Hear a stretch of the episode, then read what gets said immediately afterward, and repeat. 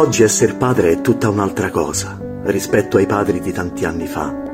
Quella figura forte e poderosa diventa un uomo con le sue fragilità. Ecco così accorciata ogni distanza, non è un papà che mette soggezione, ma dialogo e maggiore confidenza non sia pretesto di maleducazione. Un padre che sa essere anche amico è un grande dono che non va sprecato, unisce il senso del moderno con l'antico e un figlio non può esserne che grato.